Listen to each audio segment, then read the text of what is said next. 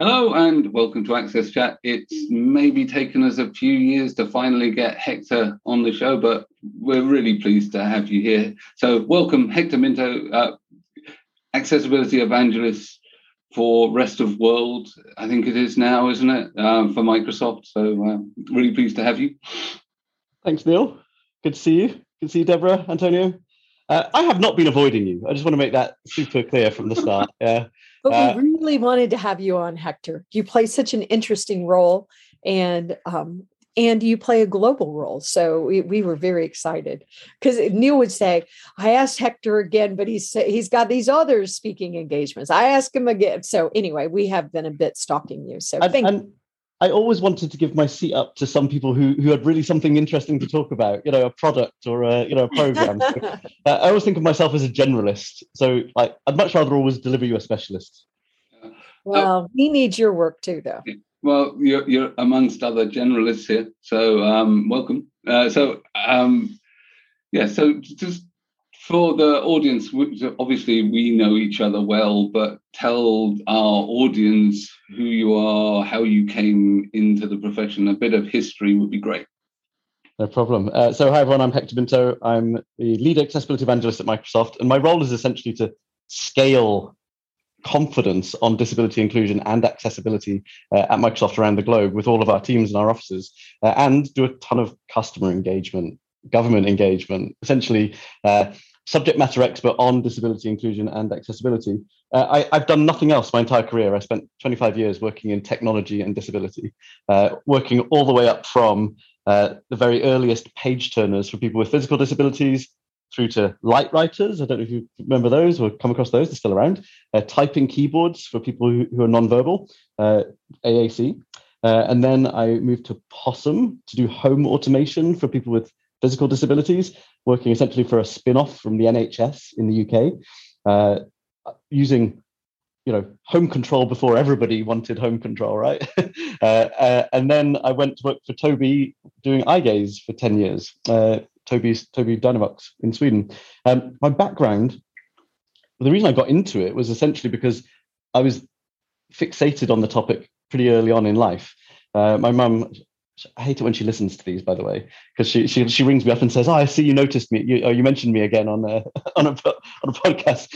Um, but honestly, she dragged me to a, a, special ed class, as you would call it in the UK, uh, as a teenage boy, and I and I made a ton of new friends in the in the in the world, uh, in my village where I lived in, in Bristol in the UK. Uh, and from that day forward, I was kind of obsessed with this concept of like, how do we, how do we just empower people, right?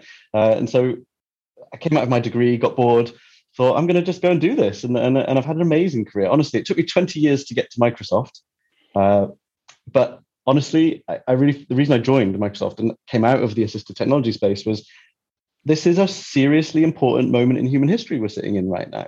We're think of think of digital tech is essentially the buildings of today, right? It's the it's the you know we used to think about the accessibility of buildings. We have to think about the structural inclusion of people with disabilities in technology now. And to all of my friends from my career in assistive technology, you have so much to offer the world in terms of your knowledge and experience about how to build that. So uh, this is a rambling intro. I recognize that deal, uh, but yeah, I mean, this is my, my history, my journey is is honestly pure uh, assistive tech.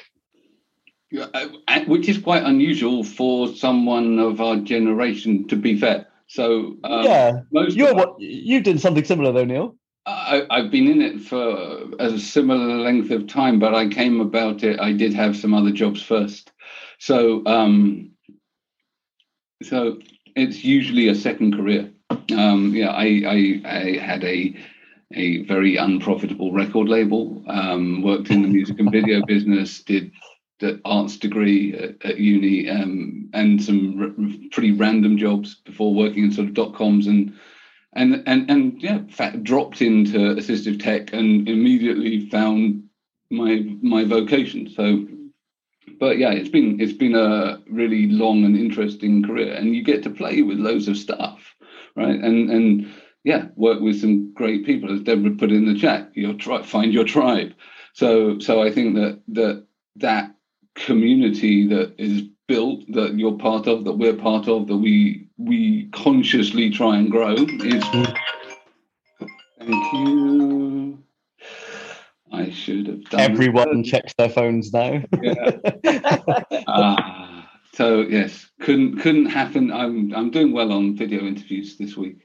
Um, no technology problems at all. Yay. none whatsoever. None at um, all so uh, so that that tribe that that community and you're right the focus on how we can make tech and the ecosystem because tech is the ecosystem that we all live in now hmm. work for everyone is is super important.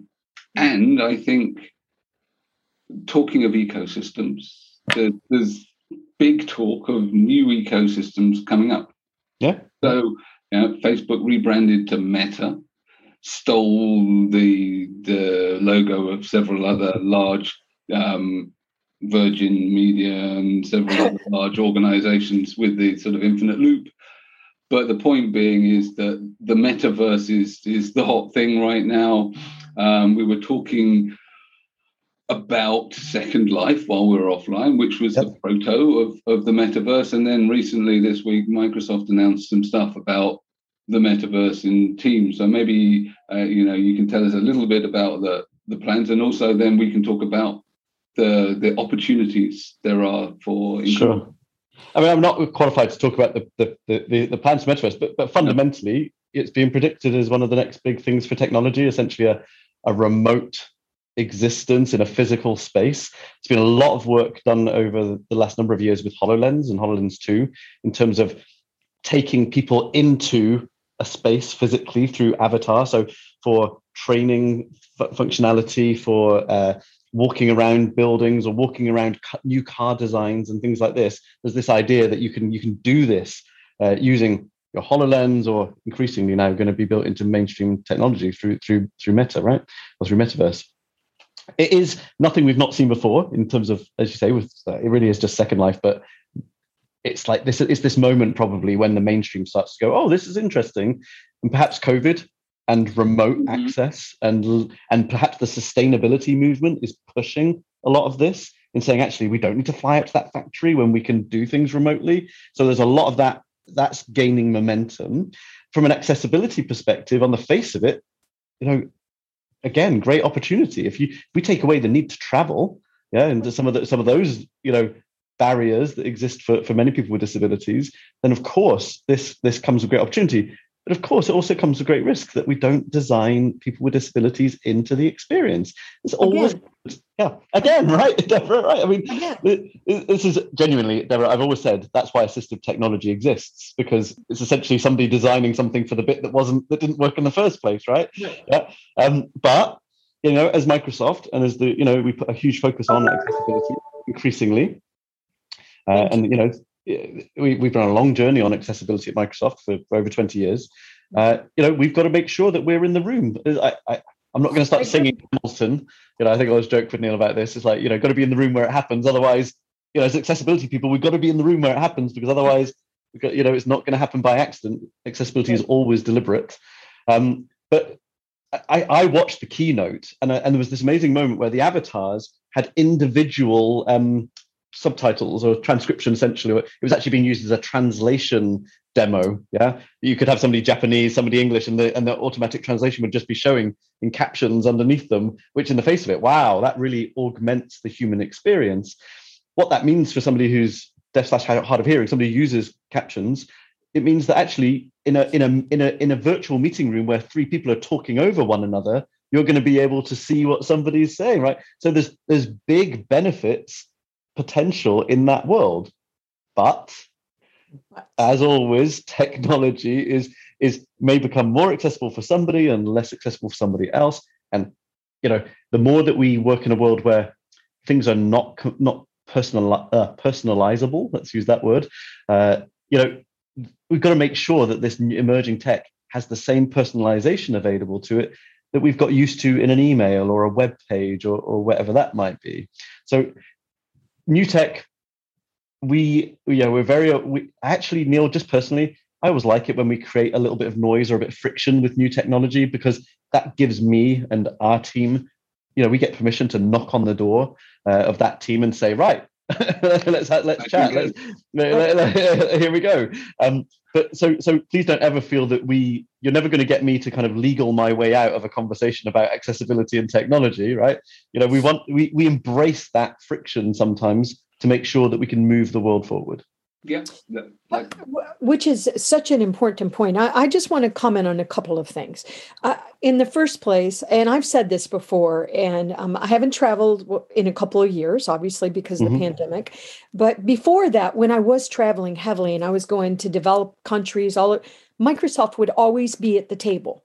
Mm. I remember one time in Egypt, in Cairo, um, Microsoft was the only vendor, it was the only corporation there, mm. and the audience was just going after Microsoft because this wasn't accessible, this what and, and I remember at one point just saying, okay, these gentlemen came from mm. Microsoft to listen to us and you know, we're just like ripping them apart. So it, it, was just, I just wanted to acknowledge that, that a lot of times when you're in the room, and I know that they face this at Atos as well, not always appreciated that you're in the room. So I just mm. wanted to make that comment. Another comment you said was when we were teasing you about not being on the show before, and you said, I want to make sure that others could talk about what they were doing. And, and I think that is just such an important leadership comment to make. So I want to say that to you, Hector, because I know that you're located in the, U, the UK, but we know about your work in the US and we all appreciate you. Just want to let you know. But at the same time, uh, the Second Life comment that came up. I know my daughter with Down syndrome really loves Second Life and mm-hmm. Sims, and but at the same time, I have a sister that I didn't grow up with that also loved Second Life, but what she did was she actually started using it as her first life and she really mm. stopped engaging with the family because she didn't like who she was in real life. She still doesn't and i love her so much but she doesn't see what i see when i look at her. So i i'm curious about because i know we've been working on stuff like this as society for years and years. So you're putting all the pieces together and is and i agree with you hector we can't build anything anymore that's not accessible. It's I was mm. talking yesterday to the IEEE and they said give us one word and I said accessibility. Mm. What the heck? Accessibility improves it for all of us. But so but there is a mental pretty significant mental mm. health aspect associated with everything going online and I know yeah. you can't solve all these problems but I was just wondering if we could explore that a little bit too. Yeah and and so every technology can be used for well can, can lead to negative impact.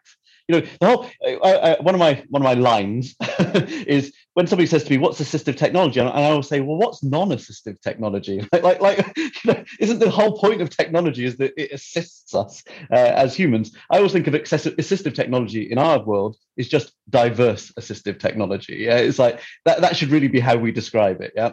So so but, but technology will always do harm and do good.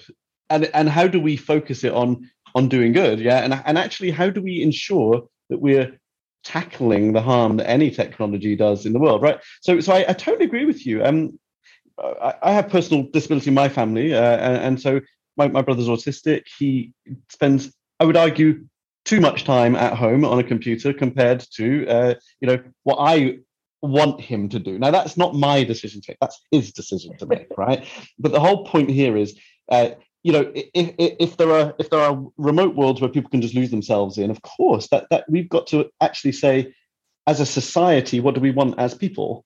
Yeah, and and we've got to we've got to make sure that digital doesn't doesn't become the only option. One of the things, Deborah, I always think about is the closing of post offices and banks, and everyone goes, "Oh, this is progress," and you're like, "Well, actually, go to a bank on a Monday morning and tell me who's there. And it's everybody who wants that human engagement, wants that personal contact. And we as humans have to decide do we want all of this? Actually, it, on, on the face of it, we absolutely want everything to be easy. Right or assistive, uh, yeah. Uh, but but but but actually, society we benefit from human interaction. I'm in the office today for the first time in in a long time. Yeah, uh, and I and I've been first team meeting with 20, 30 people in the room. So nice to see people, but the, the, the casual progress I made with people is probably more important than some of the Teams calls that I've been having for you know diaried meetings. Mm-hmm. So look, everyone says, "Oh, good, we can just do everything remotely." But what do we miss out on when we do it? Society, frankly, is dealing with exactly that challenge right now. But you're, to, you know, I, I, get where you're coming from, Deborah. We've got to, we, we've got to give people options. We should, we should never remove options without careful thought. Would be, would be the thing. It's a bit, you know, with that film WALL-E, when all the humans yeah. have evolved and everyone's going around on the kind of little pods uh, you know, they don't move anymore because they're essentially just plugged into their screens the whole time. It, it, it, you know, jokingly, isn't it? That, that's kind of like where we're heading, right? In in many mm-hmm. regards. I think what's actually I think I'm starting to see already is people really benefit from human touch, right? Human interaction. Yes. You're gonna you're gonna continue to do that. Um, we talk a lot about hybrid now in the workplace. Mm-hmm. Maybe this is how we take the conversation, but remote work for many people with disabilities is enormous. I mean, it's a huge opportunity. The, the impossible that many organizations felt pre pandemic in terms of oh, could, somebody couldn't possibly not work nine to five in the office, right, is a massive boon for people with disabilities in many regards. Yeah. Uh, but, but what we got to be careful with is that we don't turn that into the default. Yeah. You know, we, we got to, we got to hybrid. We got to, we got to, we got to find, got to find options. Great. So we often have, you know, uh, we are all excited about technology. Many people around the world are, are excited about the new technologies uh, and are developing them. But how can we uh, make sure that we're able to keep that balance? You know, I, will just give you a, a random mm. example that was I was listening today, where the Portuguese health services they were complaining, oh, uh, you know, people that are older than eighty, they are not doing their uh, third wave vaccine bookings online of mm. course, they're not. You know, uh, mm. pro, know, some of them they might depend from other people to do those things. How do we make sure that we keep a balance and we are aware of the others and we don't expect everyone to do things online because some of them they might not know how to do it and others they don't yeah. have access so this all boils down to representation. I, I, I, feel like I have to say the same thing again and again and again. The fact is that the 80 year olds are not represented in the people building that project out, right? They're not in the workplace more often than not, right? Uh, and, and this is exactly, honestly, people think accessibility is so complicated. It's not. What we've proven at Microsoft over the last number of years, and we're still on a journey, I, I'm always wary that we, we, we come across a little bit as though we're trying to say everything's perfect at Microsoft. It's not, right? We, we, all businesses are on a, on a journey but whenever anybody says to me, "How? What's the quickest way to make progress?" It's obvious: representation. Yeah, and and it's not just the representation of uh, new hires, although please do new hires, right? You know, like, like inclusive hiring, absolutely practice this. Um, but it's also having conversations with people who are not talking about their disability in the workplace already. Yeah. So one of my favorite, honestly, if I if you asked me what what is my biggest achievement in the last five years at Microsoft, honestly, the thing I'm most proud of is the number of colleagues who share their disabilities with me on a daily basis who were never talking about that before. And not only are they talking about it now and saying, this doesn't work for me and I need this to work for me, things like my training. You know, I've, got one of my colleagues, Kelly, she, she won't mind me name dropping her. Uh, she, we always talk about Kelly's dyslexia, and she's like, every year Microsoft drops this enormous amount of training on me and it absolutely stresses me out. Now she just clicks read aloud in Edge and she just listens to the whole training and, and gets it all. Whereas before she had to literally put aside weeks of time to go and do that training we've we've we've because she disclosed to me and this is the point she discloses a disability somebody then transacts with a okay let's let's personalize let's personalize this experience yeah and suddenly you feel inclusion you know that that's how we move inclusion forward. Now what's happened now is obviously she's much more confident and i'm not picking on kelly as an example but she's she's like a she's her own evangelist now. She tells everybody about these experiences and that's how we scale representation is how we will tackle life's challenges. What about this thing that happened at COP this weekend? We shouldn't. Uh, I'm not making a political statement about it, but I tweeted about it, so I should maybe mention it. Um, but there was this moment where everyone was saying, wasn't it disgusting that the COP event wasn't accessible to the Israeli delegate, the Israeli elected politician in a wheelchair? Yeah. Uh, and, and everyone says, well, isn't it disgusting? And I'm, and I'm kind of sitting there thinking, no, it's great because, because, you know, we wouldn't have known that had she not been elected well done, applause. know, uh, and and the fact that she was the attaché to the event to expose what worked, what didn't work, is how we make progress. Yeah, like these these moments shouldn't always be moments where we and it goes back to what you're saying about your Egypt trip, Deborah. Let's give people permission to learn and move forward. Like like don't like we can castigate and we can critique and we can criticize and, and absolutely we've got to do it. Yeah. But then what we've got to do as stage two is say, okay, can we make progress together? Yeah. You know, and actually, do you know what? I, I one of my other lines. Uh, uh like one in six people have a disability. I mean, people are saying one in four now, right, Deborah? Um, but but one in two people love somebody with a disability or care about this topic deeply, uh, and and we've got to embrace that as a as an accessibility community and say this is not about only everyone knowing exactly how everything works. This is about winning hearts and minds and and taking the social justice of inaccessibility to task. Yeah, I love your line, Neil. And I, I steal Neil and I, I always steal Neil's lines. but I love Neil's line about uh, in, inaccessibility is digital pollution. What a line! I mean, like like you're a poet, Neil.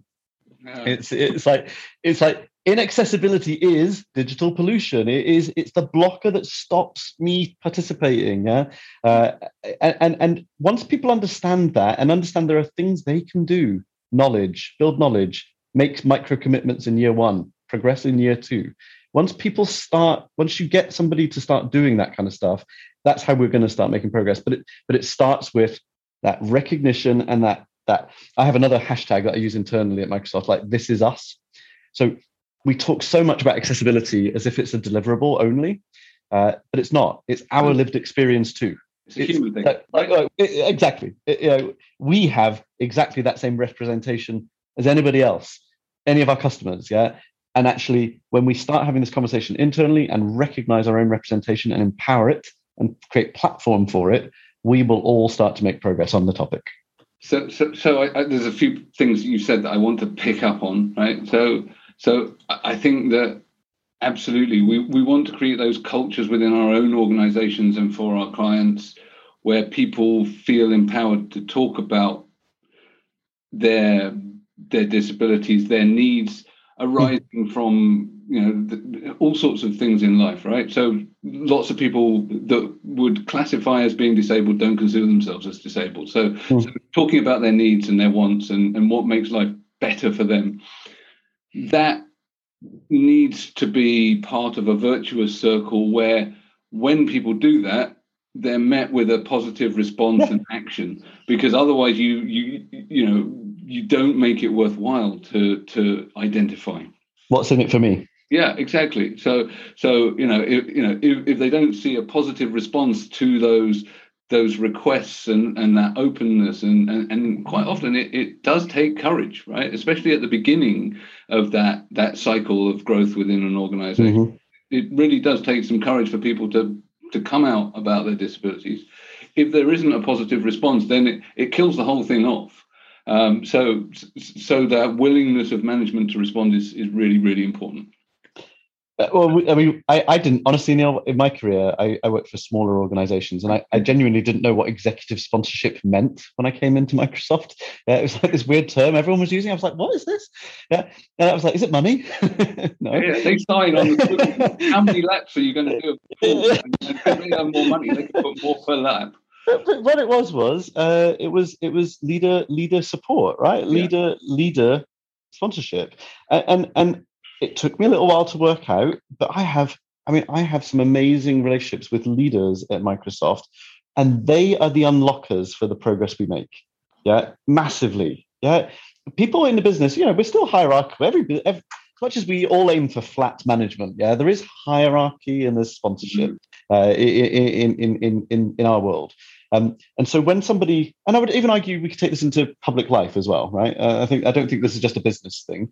Uh, but when somebody says, "I'm committed to this," uh, and I give you permission to be committed to this same journey, and you tell me what it is you want to do, and I will back you if you're trying to if you want to make progress on this.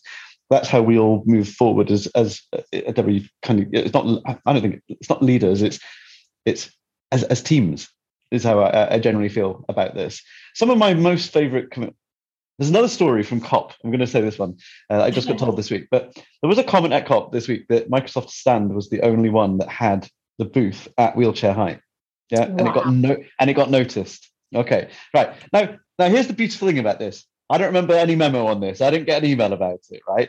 It's in the it's in our principles, it's in our build standards for events.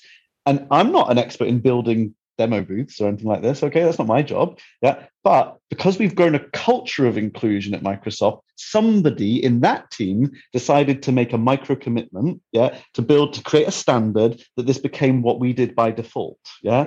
And, and that's the journey, I think. Whether you're an HR professional, whether you're a, an IT person, whether you're uh, a learning management system person, that's a big topic in the workplace at the moment in terms of accessibility, right? You have permission you you have to you have to be you have to seek permission to drive accessibility and inclusion forward yeah? Because it does cost money sometimes right now i mean it's like this you know change costs money yeah? Um but but but it drives massive wins. And so when i ha- when i have a very senior exec brought this up with me earlier today that the booth was accessible yeah?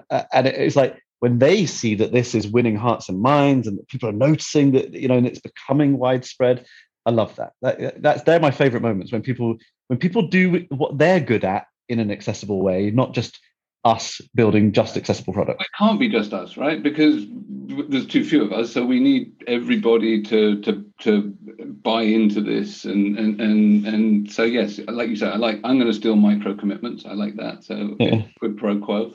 Um, but, my favorite, my favorite micro commitment, yeah, I know you do this like religiously, is make all your tweets accessible. Whenever I meet a team and they say, like, well, what do I, what do you need to do first? I was like, right, first things first, micro commit now, every tweet accessible. And and once you do that, you start building muscle memory. Yeah, it's like okay, yeah, there's a disability inclusion thought there. Okay, do it. Yeah, and and the number of people I now know who just do it religiously though, they just they just make sure all their social media is accessible, right? Oh. And they know that I'm occasionally I'm going to get the whip out and crack it if I see that they miss one. Mm-hmm. Yeah, okay. So there's always stick of on accessibility as well, right? But hmm. actually, what they're doing is they're whether they whether they realize it or not is they're just building up, as I call it, muscle memory to to do something deliberate and inclusive. And then that probably weaves into something else that they do. Uh, the other one I always tell people is your email footer. Go now go and check your email footer now, if you're watching this, and run it through the accessibility checker, and then make your template accessible. Like, because just that one thing means that you're putting out less pollution, Neil, right? Yeah, into the ecosystem. So we had that micro commitment. So we have a, a thing that helps you create an email footer, a corporate, uh, you know, compliant with our branding email footer mm. and you can choose the various different corporate logos and the LinkedIn stuff. And, and when they designed it, they designed it with um, alt text in the images and all of yep. this kind of stuff. So that if you use our corporate footer creator, it should be accessible by default.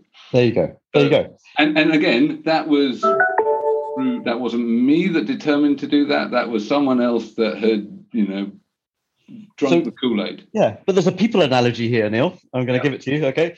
Uh, what you're doing is you're putting the accessibility further up the supply chain. Yeah, yeah. like earlier, earlier in the supply chain.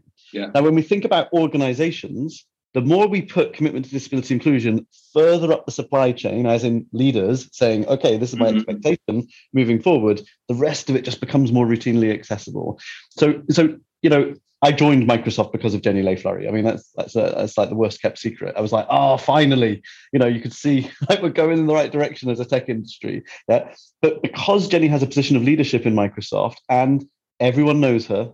Yeah, you know, whether you're in real estate, marketing, sales, like there's no escape. Yeah, and a position of authority that says uh, this is a value okay? In the same way that sustainability is a value yeah and we're committed to this. It, it it it puts it further up the supply chain or the you know as you might call it and then it leads to just better behavior more inclusion better product down the thing. Without any claim of perfection right? You know like we drop the ball you know every business drops the ball occasionally. New teams get formed the training mandated training now at Microsoft, right? Everybody has to train on accessibility now. Uh, so so so I'm not trying to be, you know, I don't want to, I don't want to claim perfection. Never claim perfection on accessibility, right? It's going to get broken uh, at some point. But increasingly, what we have to do is just raise this conversation up a level in the organization. And I think that's where you start to see progress. Yeah, well said. And, and I, I, just want to say one more thing that I appreciate um, a couple of things about Microsoft is that I like that you have a chief accessibility officer I wish Atos would have a chief accessibility officer, just saying. Um, I would like to see more corporations step up and show our community. Sorry, Neil. Um, that, I just think it's such an important statement to make. And I thought that when Frances West was made CAO for mm-hmm. IBM and then Jenny Lay-Flurrie from Microsoft, I thought that we were seeing a trend to something really powerful. Yeah. And then I've seen nothing. So uh, I just like to see more corporations. I agree uh, with that. Matters. I think Canada just put one in as well, though, didn't they? Oh, you know, fun, fun, fun. I might have missed that. I, will tell okay, you what, that, that, that to me is uh, is Neil's future job here. Um, but but uh, I, I, think every government should have a chief accessibility. I officer. agree with you. I, I mean, if, if, if we truly believe this is a digital society that we're building, mm-hmm. yeah, and and I and I think you've got disability minister, you've got digital minister, yeah, you you you, know, you have all these different roles, but but actually the, the cross section between digital and disability is accessibility. And and you know the cost of building an inaccessible uk or inaccessible us is enormous. Yeah you know, the extra cost that you get by just not routinely building in exclusion is huge. Yeah so i, I think corporates have shown the way. I, uh, yeah and I, I, love frances's work and she really made you know that, that real change and continues to in the work she's doing now.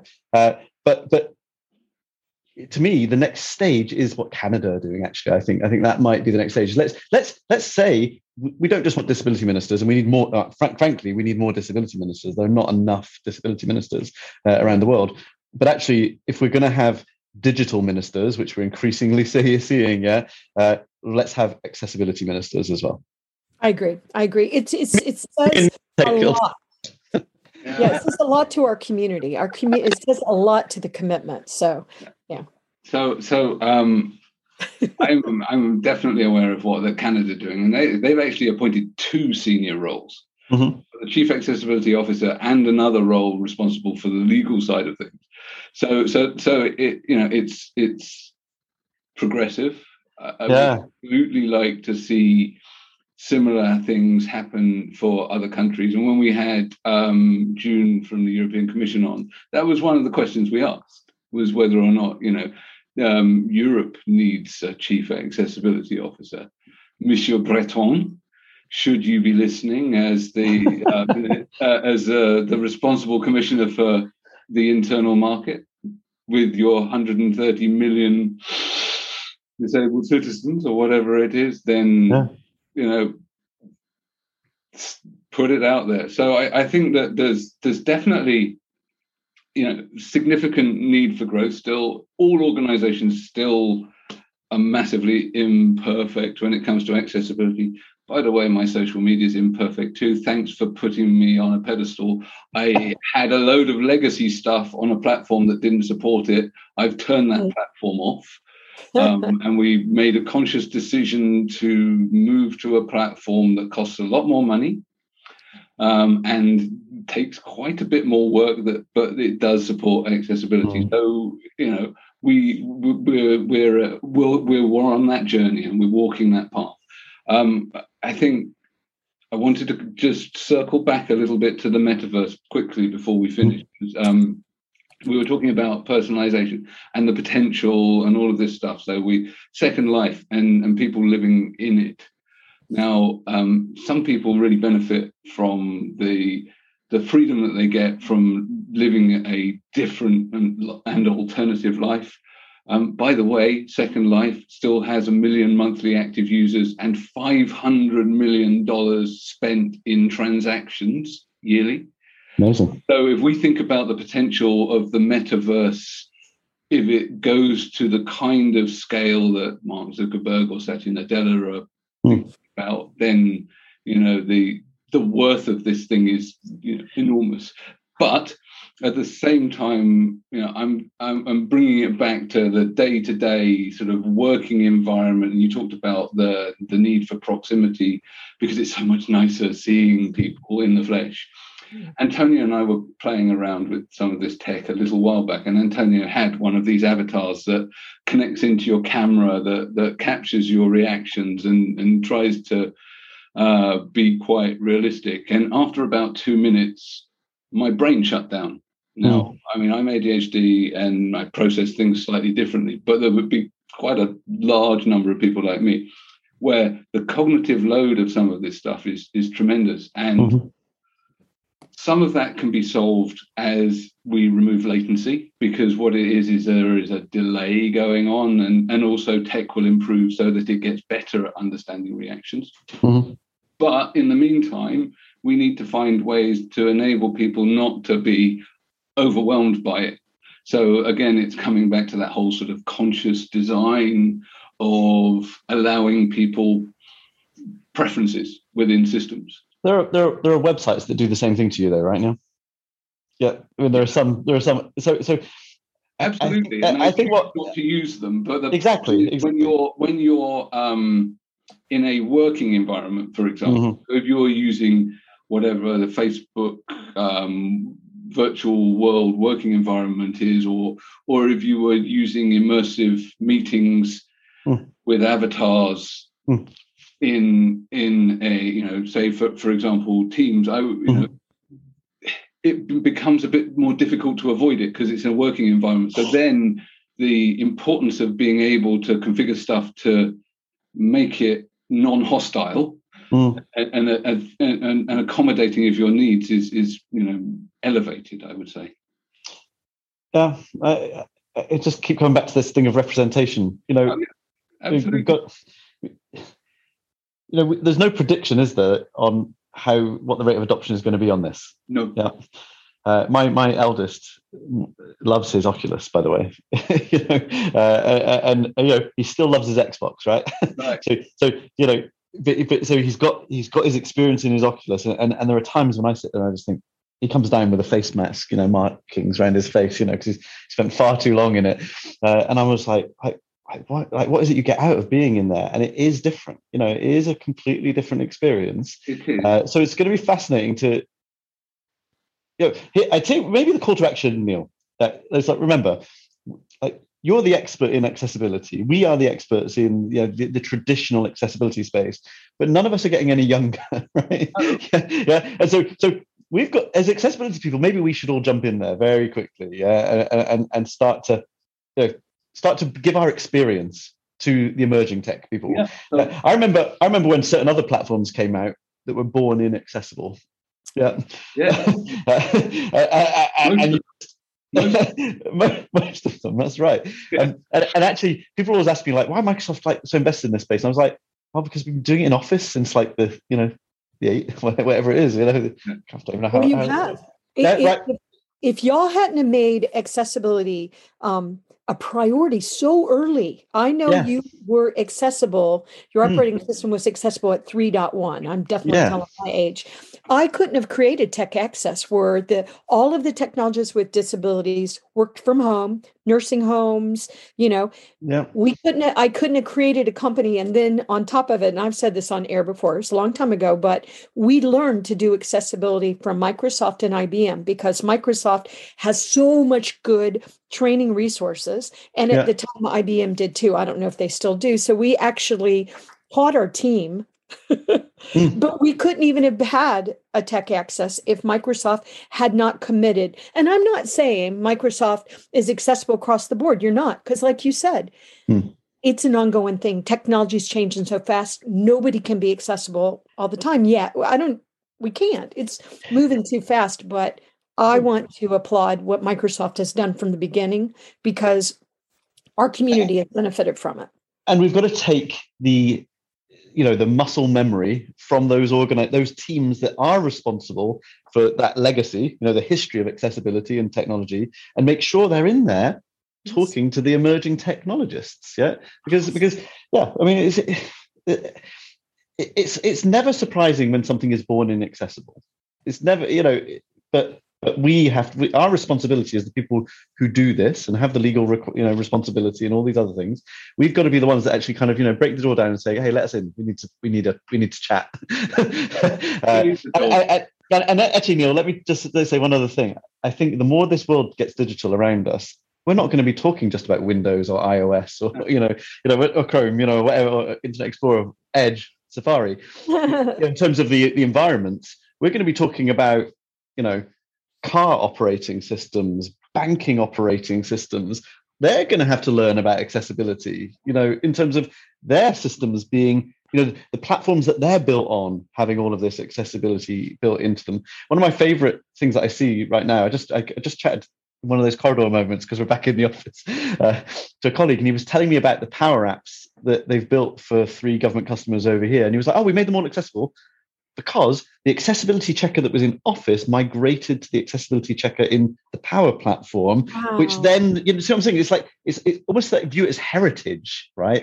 It, it, it's like, well, we had an accessibility checker in that platform, so let's take it to this platform. Well, we're going to need it in, you know, vehicle operating systems, right? You know, I, I was talking about, you know, blind folk are going to be driving cars in.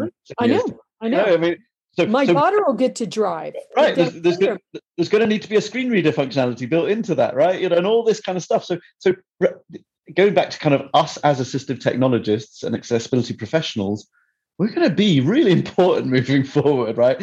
And it's not just going to be in tech companies. We're going to be in clothing companies. We're going to be in car companies. Yeah. We're going to be everywhere. That, that's the hope.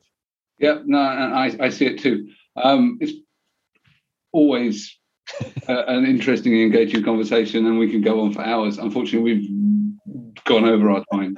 Sorry, um, not surprised. No, it was a. Oh, no, absolutely. But we need to thank our friends Barclays Access, Microlink, and and MyClearText for keeping us on air and captioned and accessible. Hector will join you on Twitter on Tuesday. Really look forward to it. It's always a pleasure. Right. Thanks all.